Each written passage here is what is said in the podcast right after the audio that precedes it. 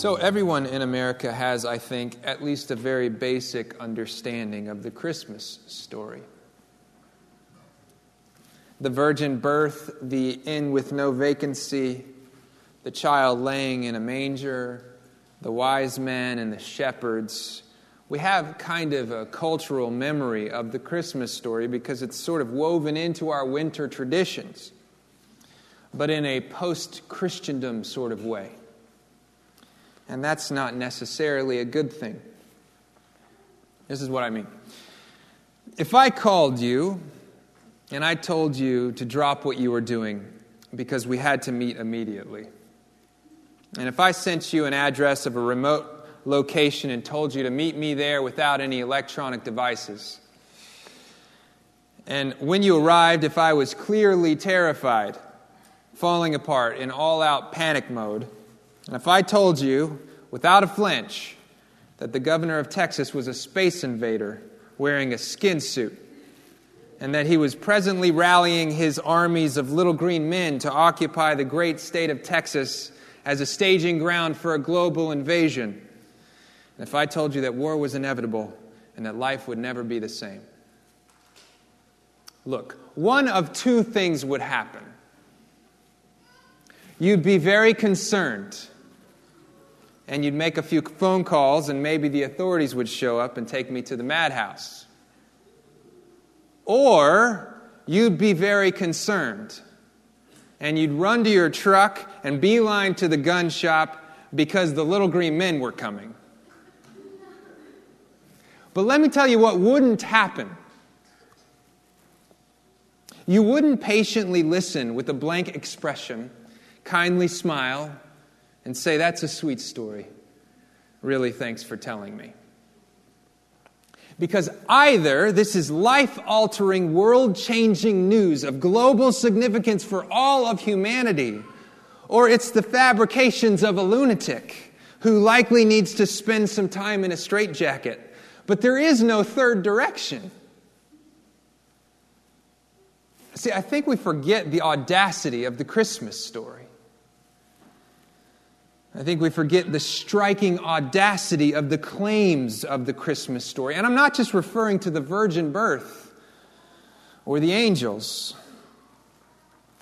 Look, we spent a month reflecting on the unhinged claims of the world changing, creation shifting significance of a baby. Think about it. Forget that you've grown up hearing these stories and think about the claims themselves. Claims about a baby. Mary says, This child will humble the proud. He will humiliate and bring to nothing the mighty, and he will lift up the helpless and the hopeless and the poor. And notice that she doesn't qualify those terms. She doesn't say some of the proud, a significant number of the mighty.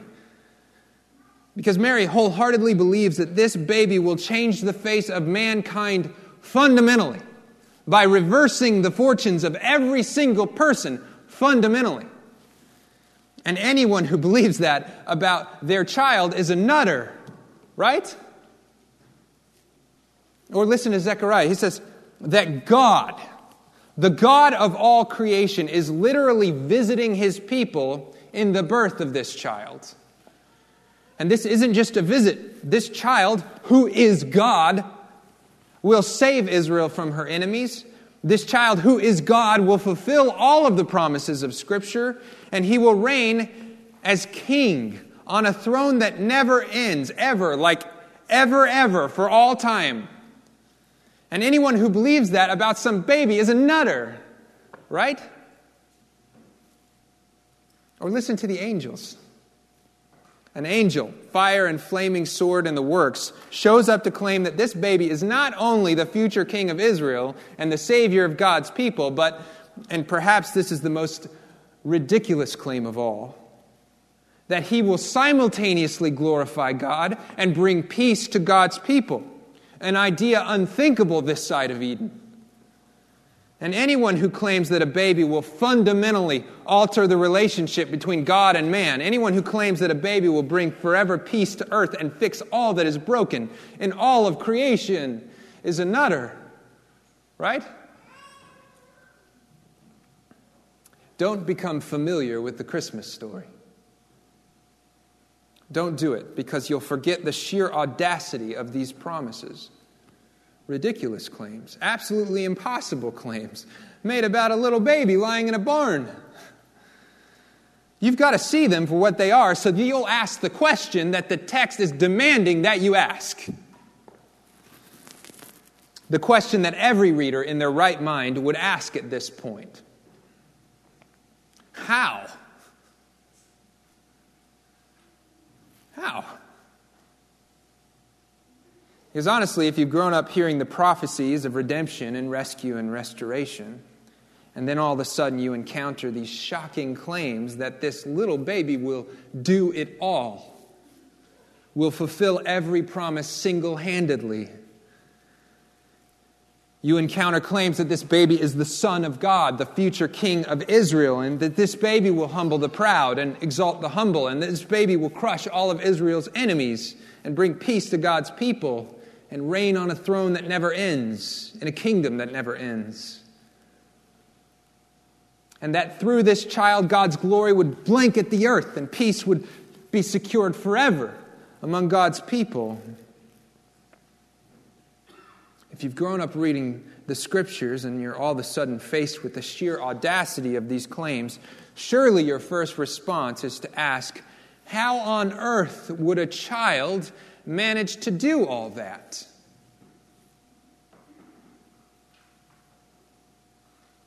Luke's here to answer that question. That's why I think this passage exists, to answer that question. How? How is that even possible?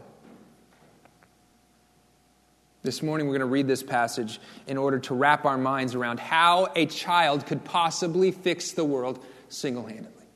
Okay? So, open to Luke 2. We're going to start in verse 21. Luke 2, verse 21.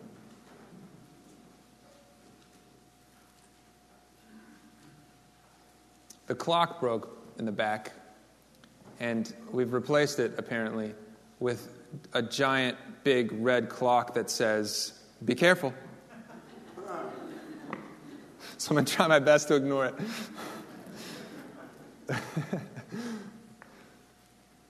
All right, let's read together. And at the end of eight days, when he was circumcised, the baby was called Jesus, the name given by the angel before he was conceived in the womb. And when the time came for their purification, according to the law of Moses, they brought him up to Jerusalem to present him to the Lord. As it is written in the law of the Lord, every man, every male who opens the womb shall be called holy to the Lord, and to offer a sacrifice according to what it is said in the law of the Lord, a pair of turtle doves or two young pigeons. Now, there was a man in Jerusalem whose name was Simeon, and this man was righteous and devout, waiting for the consolation of Israel. And the Holy Spirit was upon him. And it had been revealed to him by the Holy Spirit that he would not see death before he had seen the Lord's Christ. And he came in the Spirit into the temple. And when the parents brought in the child Jesus to do for him according to the custom of the law, he took him up in his arms and blessed God and said, Lord, now you are letting your servant depart in peace according to your word.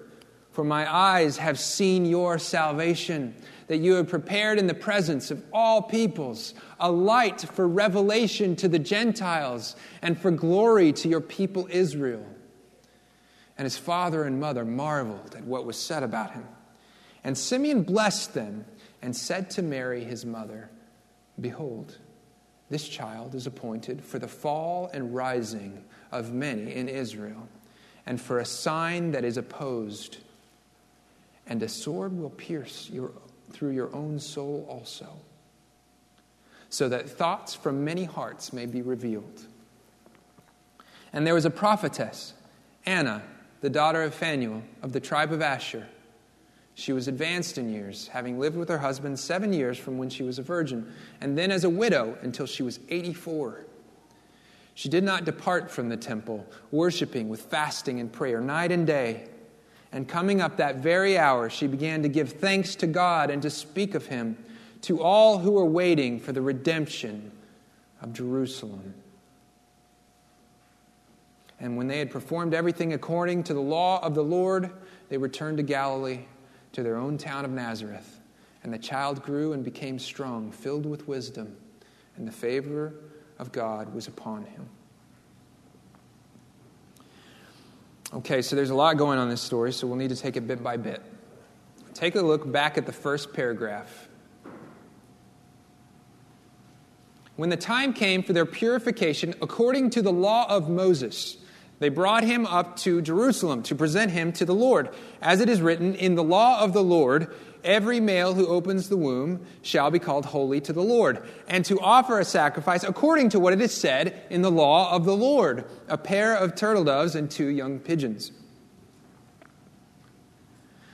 Okay, so notice here that Luke doesn't skip a beat. He, he moves seamlessly from the story of the shepherds to this scene at the temple.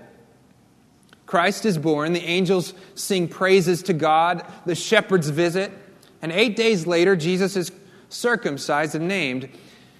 And if this were like John's story, it'd be over at this point. But take note of how radically the text shifts emphasis. According to the law of Moses, as it is written in the law of the Lord, according to what is said in the law of the Lord. And later in verse 27, when the parents brought in the child Jesus to do for him according to the custom of the law. And later in verse 39, and when they had performed everything according to the law of the Lord. Hmm. If you're counting, that's five times that Luke mentions the law of the Lord within the framework of this single story. Five times. And I don't suspect that that's an accident. He uses two phrases here law of Moses and law of the Lord. So I searched the entire book of Luke for these two phrases. And then I searched the entire book of Acts for these phrases because he uses them so much in these few paragraphs that I'm inclined to think that he's making a point. I don't want to read too much into it though, so I checked to see how many times he uses this phrase, law of the Lord, in the rest of his books. Maybe this was just his favorite way to reference the scriptures. Do you know what I found? Nothing. Nothing. Luke never again uses the phrase law of the Lord. Never. And law of Moses, he only uses that phrase one more time at the end of Luke. You know, when Jesus is claiming that he fulfills the law of Moses and the prophets and the Psalms. So, what's going on? Why would Luke shift all of the sudden radically into a hyper focus on the mandates of the law? I want you to notice something. The text says that it was time for their purification. Their purification. That's puzzled a lot of people because nowhere else in the Bible do we find any evidence that the law demanded that anyone give sacrifice for purification except the mother? And that's because she's been bleeding after the birth of her child. But here the text reads their purification. And that should give anyone pause because this, any reader of Scripture would ask, What do you mean? And then the passage says that they're going to the temple to present Jesus to the Lord. Now, this is a reference to the law's demand that all firstborn children are to be given symbolically to God. Do you remember Samuel's story? Just like Samuel. Hannah cries out to God for a child because she was barren, and he answers her prayer, and then she gives him in service to the Lord. It's just like that. Jesus is being presented to the Lord. You, you could say that he's being set apart for the Lord as Mary and Joseph's firstborn son. This was an act of obedience that is referred to as consecration. And when you consecrated your firstborn, because few people actually left their child with the priest to serve before God in the temple all their lives, the law demanded that in lieu of that sacrifice, families pay five shekels.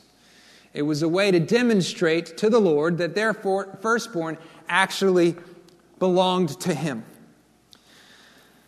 But rather than give him up to spend all his days away from his family, they chose to pay a redemption price for his life.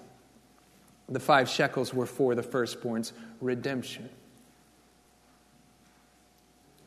Three acts of obedience to God's law, situated in the midst of Luke's overt attempt to go out of his way with blinking neon red arrows to demonstrate that the law of the Lord was being fulfilled purification, consecration, redemption. Now, was that an accident?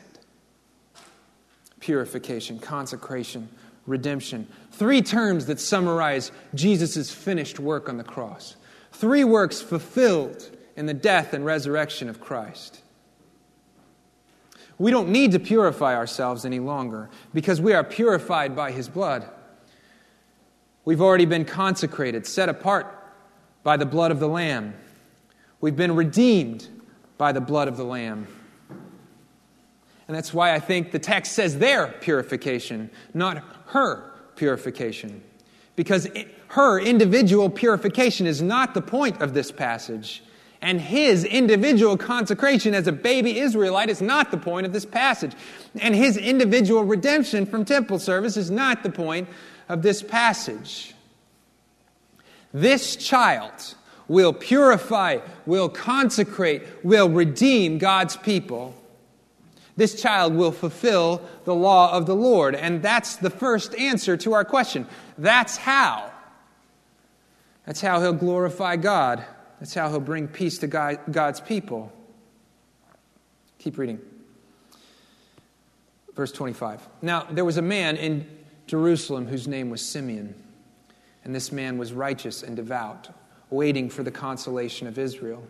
And the Holy Spirit was upon him and it had been revealed to him by the Holy Spirit that he would not see death before he had seen the Lord's Christ. And he came in the Spirit into the temple. And when the parents brought in the child Jesus to do for him according to the custom of the law, he took him up in his arms and blessed God and said, Lord, now you are letting your servant depart in peace according to your word. For, you, for my eyes have seen your salvation that you have prepared in the presence of all peoples a light for revelation to the Gentiles and for glory to your people Israel. Now, if this happened to you, like in the supermarket, that would feel very strange, right? But this shouldn't strike you as odd because literally every scene of this birth story is interrupted by seemingly random passersby and their spirit filled songs. We've got many witnesses here, all of them testifying to the God ordained mission of Jesus, who will fulfill the scriptures. But I want to show you briefly how this song and this scene are special, because this is perhaps the only scene of the birth story that is from start to finish in one passage, clearly and explicitly a fulfillment of prophecy. Turn with me for a moment to Isaiah 52. Most evangelical believers begin to study the life of Jesus in the New Testament, which is kind of like starting the story at the end and reading backwards. Try it with a normal book. If you do that, you'll notice that a lot of Jesus' behavior or the behavior of those around him seems sort of odd. And then, as you continue to study the Bible and you get around to the prophets, you'll find sentences or paragraphs that sort of remind you, in a lot of ways, of those odd statements and behaviors in Jesus' story. And that's kind of a neat experience. But the thing about it is, if you had started from the beginning of this story and read in the proper order, you'd notice that many of the words or behaviors in Jesus' story that, struck, that strike you as odd or peculiar are actually fulfilling the prophecies given to Israel hundreds or thousands of years before. And this is one of those moments. Read with me from verse 8 of Isaiah 52. The voice of your watchmen, they lift up their voice. Together they sing for joy For eye to eye they see the return of the Lord to Zion. Break forth together into singing, you waste places of Jerusalem, for the Lord has comforted his people. He has redeemed Jerusalem. The Lord has bared his holy arm before the eyes of all the nations, and all the ends of the earth shall see the salvation of our God.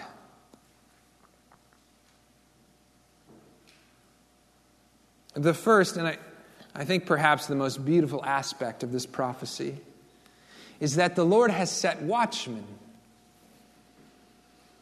Let me explain. In ancient cities, on the walls and the towers of the cities, generals would station watchmen, soldiers specifically tasked with watching the horizon, to either warn the guards of approaching enemies or to celebrate the return of a king securing the peace of his people. The, the watchmen would do just that. They'd faithfully scan the horizon from dawn to dusk until clouds of dust would stir in the distance and until the royal banners would be just visible. And then, at just the moment that they were certain that the king had safely returned to his people, they would shout and sound the horn to open the gates and begin the celebration of victory. The Lord too set watchmen to await the return of the true King of Israel. And this song prophesies of the day that the watchmen of Israel will shout praises and sound the horn because emerging from the dusty horizon, his banners are visible. The Lord has returned to Zion. Simeon and Anna are the promised watchmen of Israel. And notice how Luke describes them. There was a man in Jerusalem whose name was Simeon, and, his, and this man was righteous and devout, waiting for the consolation of Israel. And the Holy Spirit was upon him. And there was a prophetess, Anna, the daughter of Phanuel, of the tribe of Asher. She was advanced in years, having lived with her husband seven years from when she was virgin, and then as a widow until she was 84. She did not depart from the temple, worshiping with fasting and prayer night and day. There they are, faithfully watching, waiting for the consolation of Israel. And notice how closely Simeon's song mirrors the song of Isaiah. My eyes have seen your salvation, that you have prepared in the presence of all peoples, a light for revelation to the Gentiles and for glory for your people Israel. God's salvation is, and listen to this carefully, prepared in the presence of all people, a light for revelation to the Gentiles. It's just like Isaiah's song. God has comforted his people, the very thing which Simeon was waiting for, by redeeming Jerusalem. But this redemption is not done in secret. Isaiah says that the Lord has bared his holy arm before the eyes of all the nations. Why? So that all the ends of the earth will see the salvation of God.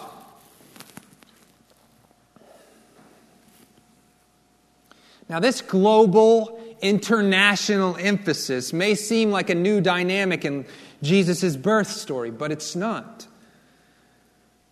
From the first paragraph of Luke's story, the nations are involved. According to Luke, there's never a moment that begins with Israel's redemption and doesn't end in global rescue. Let me prove it to you. First, Luke is writing this letter to a Gentile. And that alone is evidence that redemption isn't exclusive to Israel. But if you turn the page, when Luke is giving record of Joseph's lineage, he doesn't stop at Abraham, as Matthew does. He, he keeps going all the way back to Adam, the father of all of us.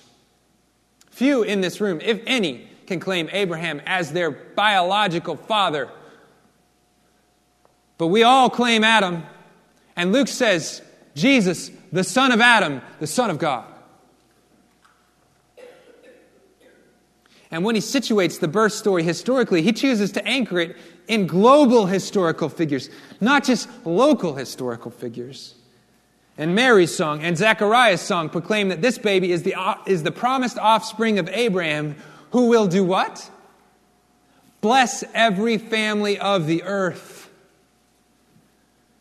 And when he records the angel's words, he doesn't write, Glory to God and peace to Israel. He writes, Glory to God and peace to those with whom God is pleased. So we shouldn't be surprised that this story is ever more explicitly missional. Don't see the end of Luke as the end of Luke. The end of Luke is Acts 28, when Paul's situated in Rome, waiting to die, proclaiming the gospel at the center of the world. The gospel begins with Israel, but doesn't end there. In fact, Simeon suggests with Isaiah that the global nature of the gospel, the fact that the gospel begins in Jerusalem and shines to every dark corner of the globe, Simeon suggests that the global nature of the gospel is Israel's glory. Israel is glorious because the Lord saw to fit the Lord saw fit to save the world through her.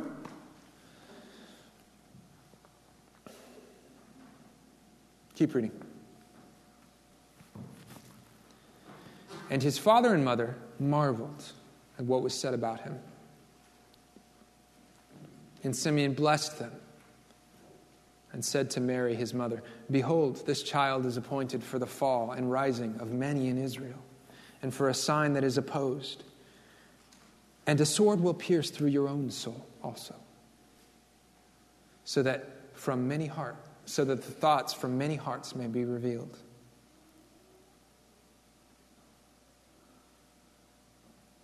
Do you remember Mary's song? Her, her words were simple. This child will exalt the humble and feed the hungry and lift up the oppressed, right? But as for the mighty and the proud, they'll be humiliated. And do you remember Zechariah's words? God has visited his people in this child.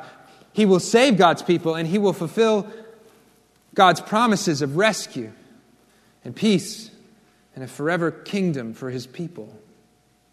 But as for their enemies, they'll be crushed.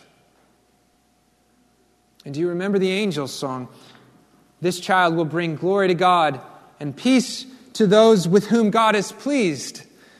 But what about those who don't please God?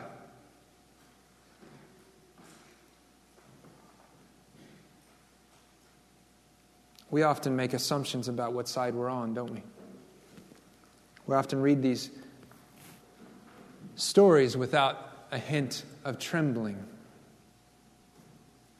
Without skipping a beat, we read these songs when we hear their words, we leap to conclusions that surely we are, we are counted among the humble and the oppressed and the poor and the faithful and those who please God, surely.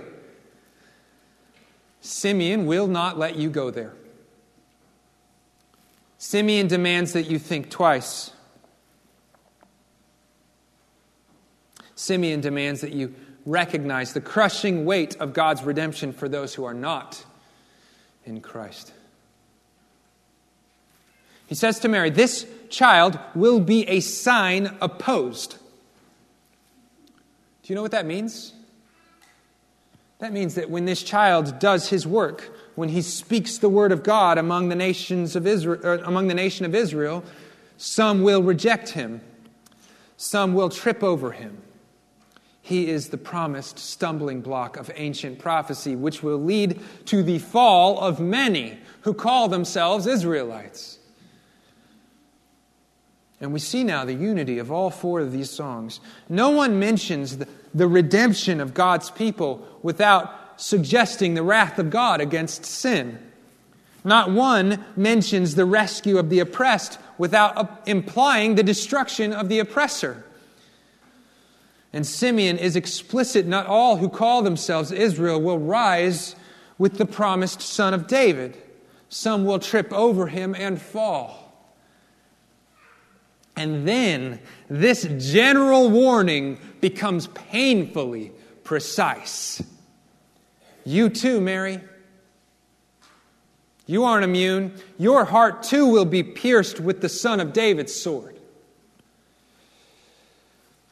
What terrifying words.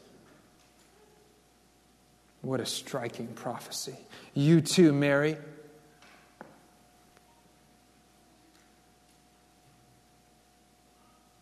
This child of yours will bear a sword that will pierce your very heart.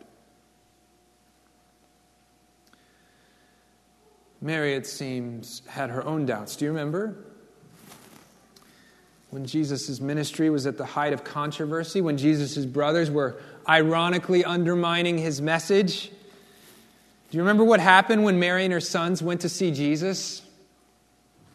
Same book, six chapters later. Then his mother and brothers came to him, but they could not reach him because of the crowd. And, they, and he was told, Your mother and brothers are standing outside, desiring to see you. And he said, Bring him in. No. He answered them, My mother and my brothers are those who hear the word of God and do it.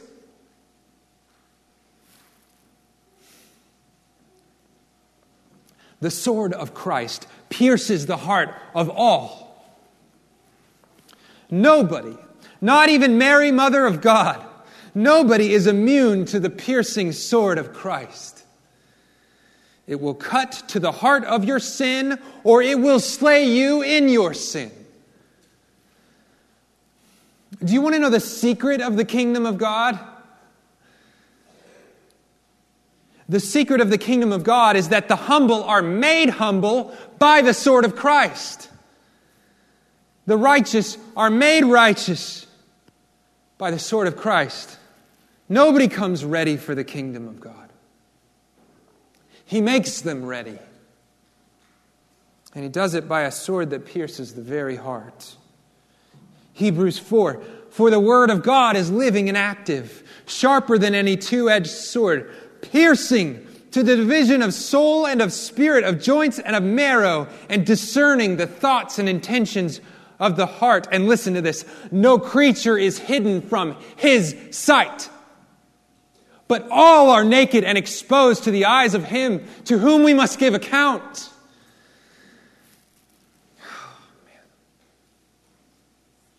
Not even you. Not even me. No creature is hidden from his sight.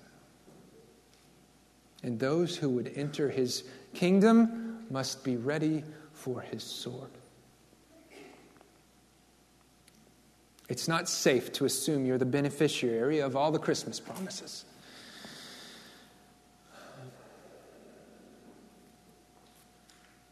Probably right now you're it's not safe for you to assume that you're the humble and the oppressed and the poor and those who please God. At the very least, you did not start out that way. To the degree that you're humble before God, to the degree that you please God, you have encountered the piercing sword of Christ, which cuts to the heart of your idolatry. And listen to these words, and I'm going to speak them slowly so that if you take anything away from this sermon, this is what you take. If following Christ hasn't been painful, if it hasn't been a humiliating work of seeing the darkness of your thoughts and facing your sin and confessing it and pleading for the righteousness of Christ, you need to start asking some serious questions. Because the Christ who has been promised, the offspring of Abraham who will bless the world, he comes as a sign opposed, bearing a sword that pierces hearts. But there is great hope for those who persevere. Keep reading. Verse 36. And there was a prophetess, Anna, the daughter of Phanuel, of the tribe of Asher. She was advanced in years, having lived with her husband seven years from when she was a virgin, and then as a widow until she was 84. She did not depart from the temple, worshiping with fasting and prayer night and day. And coming up at that very hour, she began to give thanks to God and to speak to him of all, to all who were waiting for the redemption of Jerusalem. Anna, the faithful widow, waited 84 years, most of them alone, to see the promised Redeemer. But it is she who cries out to those who have been pierced by the sword of Christ. And she promises redemption to those who wait. Redemption is coming. Can you imagine if you were a resident of Jerusalem, you would have seen her grow old in the temple, waiting every day for years and decades. And here she is, 84.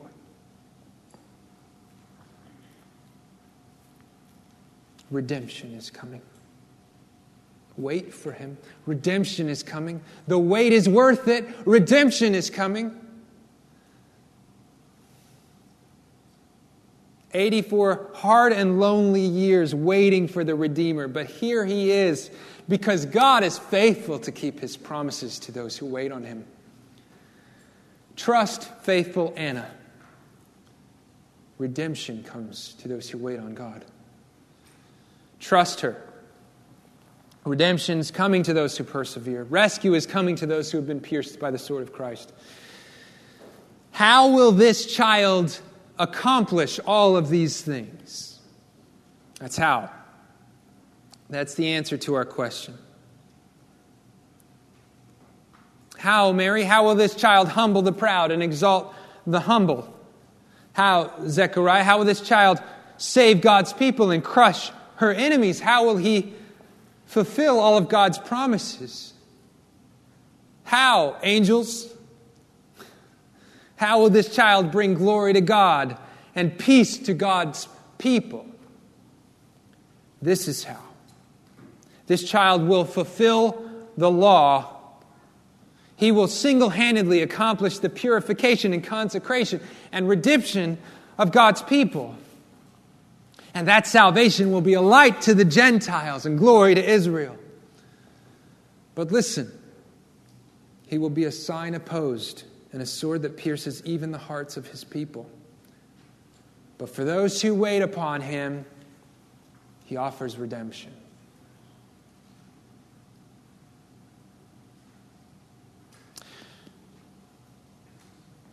So, what are you going to do about it?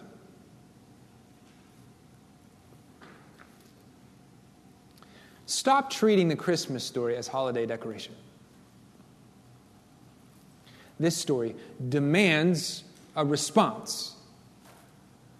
If these claims are true, if these claims made by these songs and these promises and these prophecies are true, then this is world shattering news. You don't just listen with a blank expression and smile kindly. That is an inappropriate response to the message I just gave you.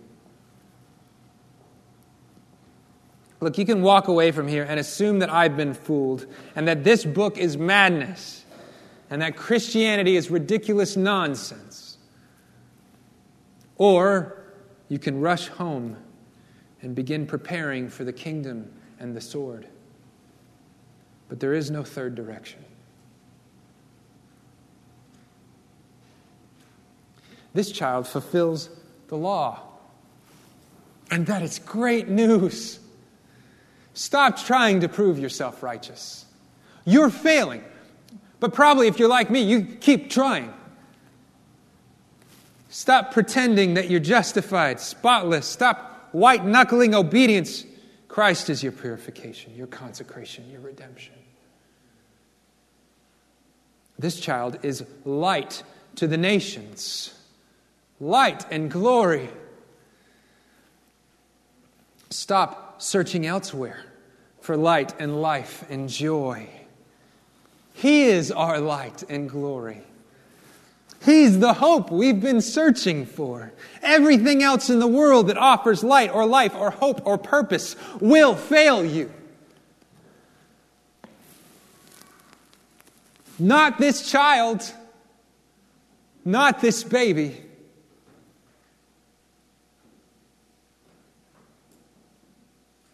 My wife and I we do advertising. We have an advertising company. Do you want to know the secret? You want to like go out and compete with the big agencies? What you do is you try and convince a person that their product will fulfill all of their hopes and dreams. We try not to do that, by the way. You're on Facebook flipping and you're seeing pitches. Light and life here, light and life here. You want glory? Glory's over here. It's lies. It's all lies. It's the secret poison in our Christmas celebration is that, like, we're talking vaguely and briefly about this baby, and the real message is go to the department store and buy some toys that are really going to fulfill your children. It's a lie.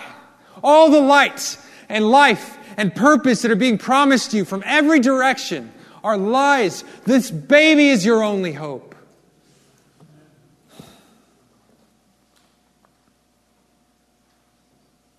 And this child bears a sword that pierces. I don't like how closely this warning is situated to this really happy song. I want to just finish the story with light to the Gentiles, glory to Israel. All right, let's close your Bibles. You can't. You can't have one without the other. Ready yourself. Your thoughts will be exposed. If that hasn't happened yet, I don't want to explain how uncomfortable it is, but it is worth it. Don't trip and stumble over the sign of Christ. Prepare yourself for the pain of a pierced heart, pierced by the sword of Jesus. He will stifle your pride. He will crush your independence. He will teach you of the darkness in the corners of your heart, and He will crush it. But don't be afraid of that. For this child is redemption for those who wait. He is comfort and consolation for God's people. Wait on Him. Wait and hope in Christ our King, who will wipe away every tear and who will restore the oppressed and lift up the crushed and exalt the humble. Amen. Amen.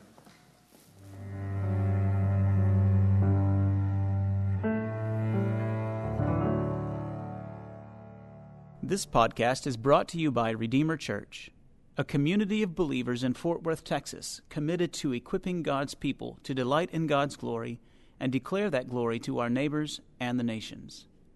For more information, visit our website at redeemerfortworth.org.